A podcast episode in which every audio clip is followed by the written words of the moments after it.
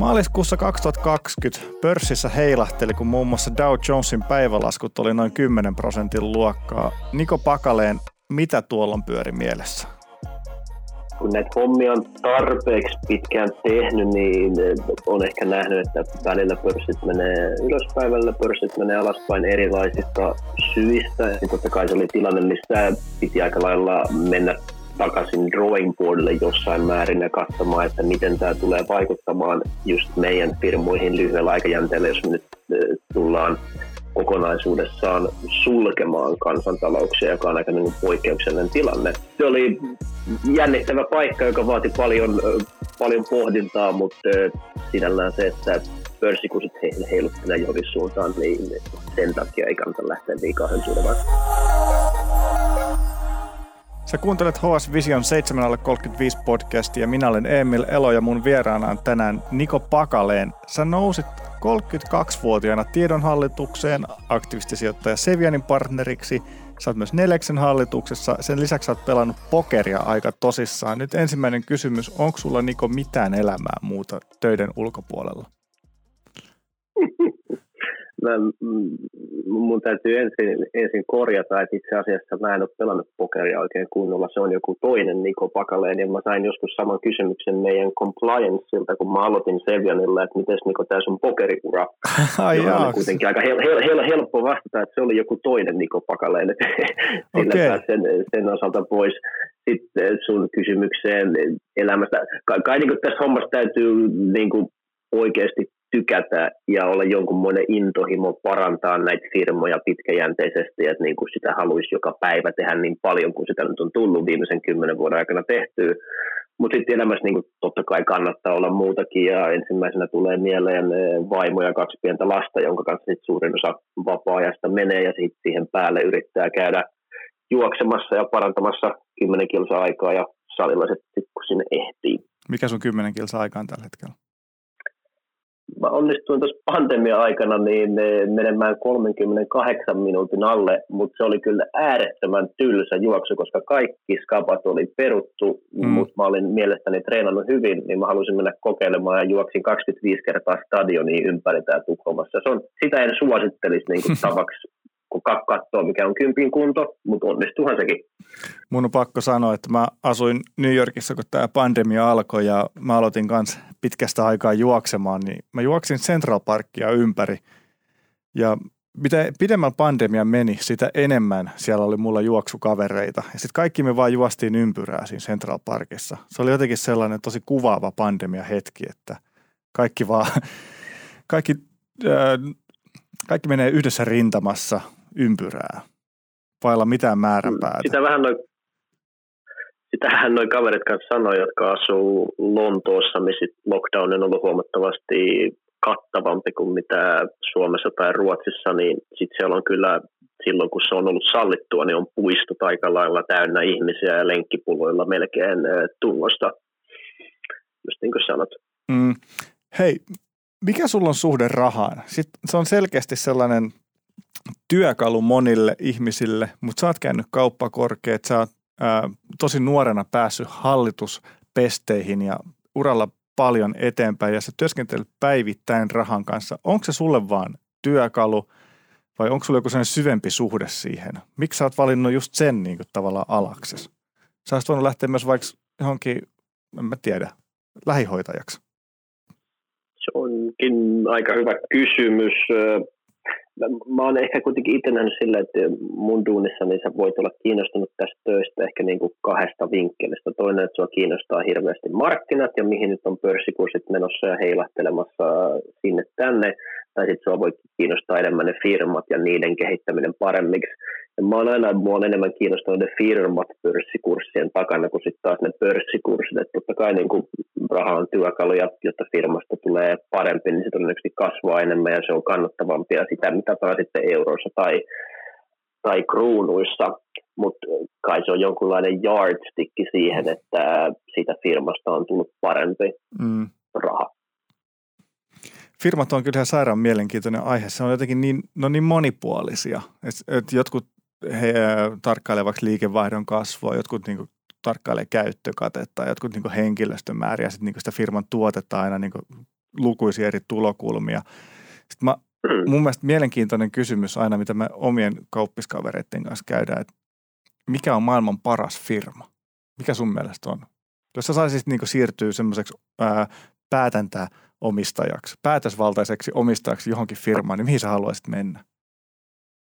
Tämä kuulostaa varmaan aika, aika jokseenkin kliseinen vastaus, mutta mun mielestä Apple on kyllä ehdottomasti yksi maailman vahvimpia firmoja. Paljon rakentaa sen brändin varaan. He ovat pystyneet keksimään uusia tuotteita, joita ihmiset ei edes tajunnut, että ne on halunnut kertoa toisensa jälkeen. Ja sitä on niin kuin, saanut ihmiset lukittua siihen sun ekosysteemin tosi vahvasti ja tehnyt sillä tosi nättiä kasvua ja hemmetin vahvaa kannattavuutta.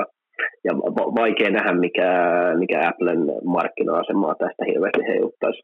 Mm, Joo, varmaan aika äh, suotuisat lähitulevaisuuden näkymät, näin diplomaattisesti sanottuna. Sä oot, Täältä se mustakin vaikuttaa. sä oot 30, vähän 30-vuotias.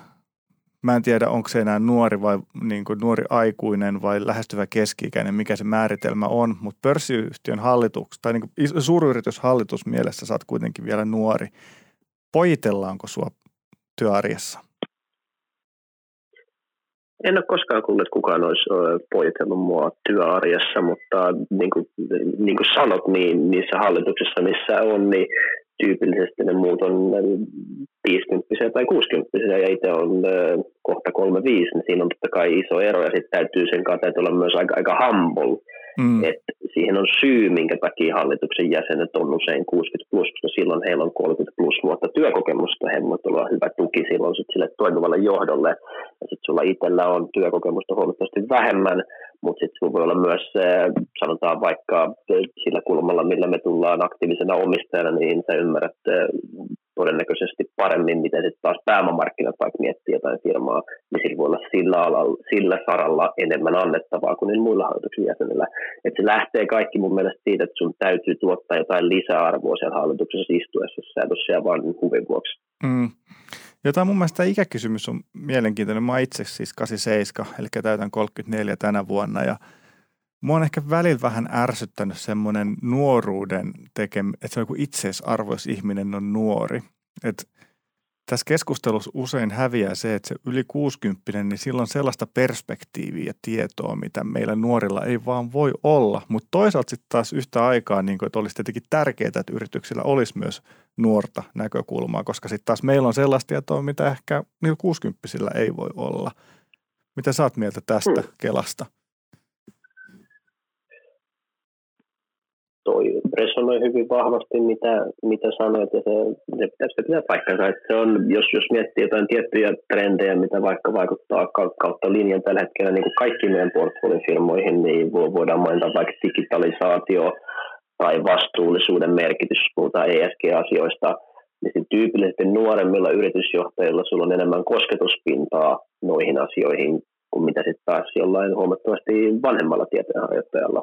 Ja totta kai se, se ikä on vaan numero, totta kai se kertoo kokemuksesta, mutta kokemusta voi hankkia monella lailla ja sitten taas yrityksen hallituksessa vaikka, niin se on tosi tärkeää, että mikä se kollektiivinen kokemus on sillä sanotaan vaikka kahdeksan hengen porukalla, että me täydennetään hyvin toisiamme.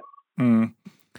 Äh, millaisissa yrityksissä sä näet potentiaalia? Mikä sitten taas on vaihtoehtoisesti sellainen niin yritys, tai mitkä on niitä elementtejä, sä näet, että tuohon ei kannata laittaa käsiään? Tuo on hirveän hankala kysymys, koska me ei olla sinällään Sevian tai mun oma sijoitusfilosofia sille, että sijoitettaisiin yhden, yhdenlaisiin firmoihin tai yhden sektorin firmoihin. Se on enemmän niin kuin tosi tämmöinen bottom-up, etsitään mm. tilanteita, missä se firma on vähän niin kuin ilman vahvaa omistajaa ja se ei yllä potentiaalinsa, mikä meille tyypillisesti tarkoittaa sitä, että se firma ei kasva niin nopeasti kuin sen verrokkifirmat, se ei ole yhtä kannattava kuin sen verrokkifirmat, ehkä sen rakenne on semmoinen, että nyt voisi miettiä, että kannattaisiko sitä streamlinata jollain lailla, ehkä katsoa jotain jakautumista tai vastaavaa. Ehkä sen pitäisi olla enemmän offensive M&A:n osalta. Et, jotta firma päätös meidän portfolioon, niin meidän pitäisi pystyä näkemään, että 3-5 vuoden aikana sit pystyy tehdä paljon vahvemman firman. Sen pitäisi firman pystyä näyttää aika erilaiselta tämän meidän sijoitusajanjakson aikana – muuten se ei ole tarpeeksi mielenkiintoinen muutosagenda meille. Mi- mistä elementeistä tämä sitten koostuu yleensä, tämä teidän viiden vuoden aikajana, mihin te lähdette panostamaan? Me, me katsotaan oikeastaan muutoksia firmoissa aina niin eh, neljästä eri lokerosta. Ja se ehdottomasti meille tärkein on, on operatiiviset asiat. Et me lähti firmoja, jotka jostain syystä niin ne ei kasva niin paljon kuin se markkina kasvaa, niin yhtä kannattavia kuin se on Verdokit, ehkä ne sit, sitoo enemmän käyttöpääomia, sitten kun me käydään, sanotaan ennen kuin me tehdään sijoitus, meillä on tyypillisesti, me ollaan ehkä haasteltu sata ihmistä sen toimialan ympäriltä, ei, ollaan päästy sen tilanteeseen, että voidaan aika varmasti sanoa, että okei, tänne firman pitäisi pystyä tuottaa ihan yhtä hyvin markkinoilla kuin noiden niiden kilpailijoiden. Se on aika tyypillinen Sevian keissi.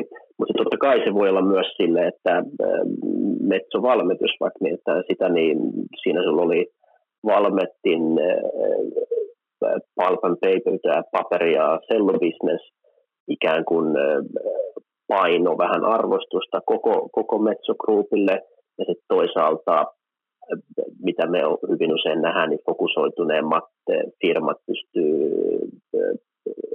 toimimaan markkinoilla paremmin sekä kasvun että, että kannattavuuden osalta, niin saattaa olla myös, että se on yritysrakenteessa jotain, mitä pitäisi miettiä uudestaan.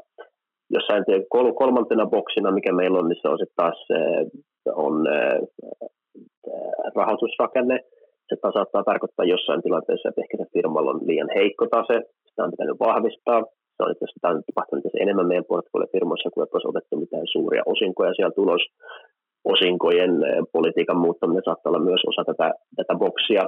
Mutta sitten se neljäs, mikä oikeastaan se, minkä päällä kaikki muut kolme rakentaa, on, on sit se, että sillä firmalla on hyvä hallinto, joka meinaa, että kai tärkein on se, että sillä on oikea toimitusjohtaja, tärkeää, että sillä on hallitus, joka pystyy tukemaan sitä toimitusjohtajaa ja muu toimiva johto, ja että heillä on oikeanlaiset insentiivisysteemit, että he pystyvät ajamaan sitä firmaa sinne, minne meidän mielestä heidän pitäisi olla menossa. Mm. Öö, tässä mä oon keskustellut tällaisten visionääristen alle 35-vuotiaiden kanssa – viime päivät aika paljonkin ja yksi mahtavimpia elementtejä, mikä melkein kaikista näistä, tai itse asiassa ihan kaikista on löytynyt, on kyky itsereflektointiin. Se on jotenkin sellainen älykkäiden ihmisten ominaispiirre. Ja so, sitä me harrastetaan ehkä nykypäivänä ihan liian vähän. Ja mä, mä oon jotenkin tykästynyt siihen ja onko sulle, mikä on mikä viimeisin asia, missä sä oot ollut väärässä viime aikoina? Meillä on just nyt, ollaan aloitettu sijoittamaan yhteen uuteen firmaan. Se on vielä early days, katsotaan päästäänkö me tilanteeseen, me päästään jossain vaiheessa vielä julkistamaan. Toivon mukaan päästään. Mä oon luonteeltani aika, aika kärsimätön. Mä haluaisin, että asioita tapahtuu hirveän nopeasti ja että päästään paikasta A paikkaan B mutta sitten taas toisaalta meidän täytyy tehdä aika äh, diligentti DD näistä meidän firmoista ennen kuin me voidaan painaa nappulaa ja alkaa oikeasti ostaa osakkeita. Ja tämän prosessin aikana tästä mun kärsimättömyydestä johtuen, koska mulla oli se näkemys, että tämä on, on, on tosi hyvä sijoitus, mä huomasin, että mä e, muutamaa meidän nuorempaa työntekijää, niin varmasti laitoin turhankin paljon painetta heidän päätyihinsä, että tietyt asiat pitäisi saada tehtyä tiettyyn aikajänteeseen mennessä, jossa mun olisi taas pitänyt selkeämmin tunnistaa e, heidän mielipiteensä, että tässä asiassa pitäisi mennä pikkasen syvälle. Hmm. Eli ehkä se, mitä mä reflektoin itse, että koska haluaisin niin mielellään päästä eksekyyttaamaan ja tekemään asioita, niin se välillä saattaa johtaa siihen, että multa jää jotain näkemättä, mitä olisi pitänyt nähdä. Eikö tullut kevyempi olo? Joo. Heti tuli. vähän sellainen, että ha, mä myönsin virheen. Se on jotenkin... Joo, mutta aika tärkeää, että jos, jos, jos, jos olisi tosi tylsää, jos tavallaan niin kuin oot, oot 34 ja sä oot jossain mielessä valmis, että se on kauhean kiva tietää, että sä pystyt vielä kehittymään monilla saroilla ja sulla on kehitystarpeita ja kehityspotentiaalia. Mm. Ne ei ihminen varmaan koskaan kyllä valmis. Toivottavasti ei, se olisi tylsää. Niin, kyllä mä veikkaan, että Björn Vaaruus edelleen kehittää itseään, vaikka niin iltaisin lukemalla uusia kirjoja ja uusia ajatuksia. Ihan varmasti. Niinpä. Mistä sä oot nyt sun alalla innoissas ja miksi? Mistä, mistä, mistä kaikkien pitäisi olla innoissaan sun alalla tapahtuvasta muutoksesta tai ilmiöstä? Minusta on aika kiva nähdä, että yritysvastuu tai ESG, niin siitä on tullut niin vahvasti pinnalla olevaa aihe. Se on jotenkin perinteisesti ollut sellainen käsitys, että osakkeenomistajan arvonluonti ja yritysvastuullisuus on jollain lailla konfliktissa keskenään, mutta sitten taas tänä päivänä tämä ei tosiaankaan tilanne, nämä kaksi kulkee tosi vahvasti käsi kädessä. Se on, jos nyt sanotaan, jos yritys vaikka tänä päivänä esimerkiksi laiminlyö ympäristöä. Huomasin hyvin nopeasti, että tavaran toimittajat eivät enää tee mielellään sen kanssa bisnestä, asiakkaat välttelee sitä ja on vaikea palkata ja pitää hyvää henkilöstöä, mm. joka sitten vääjäämättä heikentää yritystä ja sen arvoa. ESG se on ollut aina lähellä Sevianin sydäntä ja me ollaan niin parikymmentä vuotta ollut pioneeria lähinnä sen G, eli hallinnon osalta. Mutta sitten taas viime vuosina me ollaan enemmän, enemmän käännetty myös meidän katsetta niin ehen ja ympäristöön ja SN ja sosiaaliseen vastuullisuuteen. Ja mun mielestä tekee meidän duunista kauhean mielekästä, koska A, se on oikea asia tehdä, omatunnon kysymys, ja B, mm. se on myös tänä päivänä hyväksi yritykselle ja sen osakkeenomistajille. Tässä toiseksi viimeisessä osiossa mä pyytäisin sua vähän ennustamaan. Tykätään katsoa vähän tulevaisuuteen kuitenkin. Lyhyesti kolme, vä- kolme kysymystä ja sitten vaan lyhyesti vastaat, mitä sulle tulee ekana mieleen näistä. Onko Nordea alihintainen? On. Mun mielestä Nordea on alihintainen muutamastakin syystä sen takia, että siinä on vielä aika paljon matkaa sen potentiaalin noin niin kuin oman käyttöpääoman tuoton osalta. Ja siinä vaiheessa, kun taas ECB höllentää osinkopolitiikkaan, niin Nordealla on mahdollisuus jakaa tosi suuria varoja osakkeenomistajille. Koska pörssikupla puhkeaa? Musta hirveän vaikea sanoa, että pörssissä olisi, olisi kautta linja niin iso kupla. Se on enemmänkin sillä, että mä näen tiettyjä juttuja, niin kuin sanotaan SPAC-listauksia ja tämmöistä niin kuin retail-sijoittajan mania ala GameStop, jotka on aika huolettavia merkkejä. Että sulla on ihan varmasti sulla on niin kuin jonkunlaisia ilmakuplia siellä täällä, mutta se, että koko pörssi olisi kupla, jonka täytyy puheta, niin en, en, en menisi laittaa välttämättä rahaa sen puolesta. Onko pörssiyritysten hallituksissa jatkossa alle kolmekymppisiä? Se tulee varmasti olemaan harvinaista, että alle 30 pörssiyhtiöiden hallituksessa, mutta mm, never say never. Varmasti löytyy tiettyjä aikaisen vaiheen kasvufirmoja, jossa sinulla sit löytyy joku toinen yrittäjä, joka on 29 V, joka on tehnyt sitä 22-vuotiaasta asti, jolloin olisi jotain annettavaa, mutta kyllä se tulee olemaan vähemmistö, huomattava vähemmistö. Missä sä kävit niinku peruskoulua? Nyt tämmöinen välikysymys tähän näin. Mä kävin Pohjoishaagan yhteiskoulussa. Oliko teillä siellä sellaisia slämäreitä, missä niin kiersi tämmöinen vihko, mihin joku luokkalainen kirjoitti kysymyksiä ja sitten niihin piti vastata nopeasti?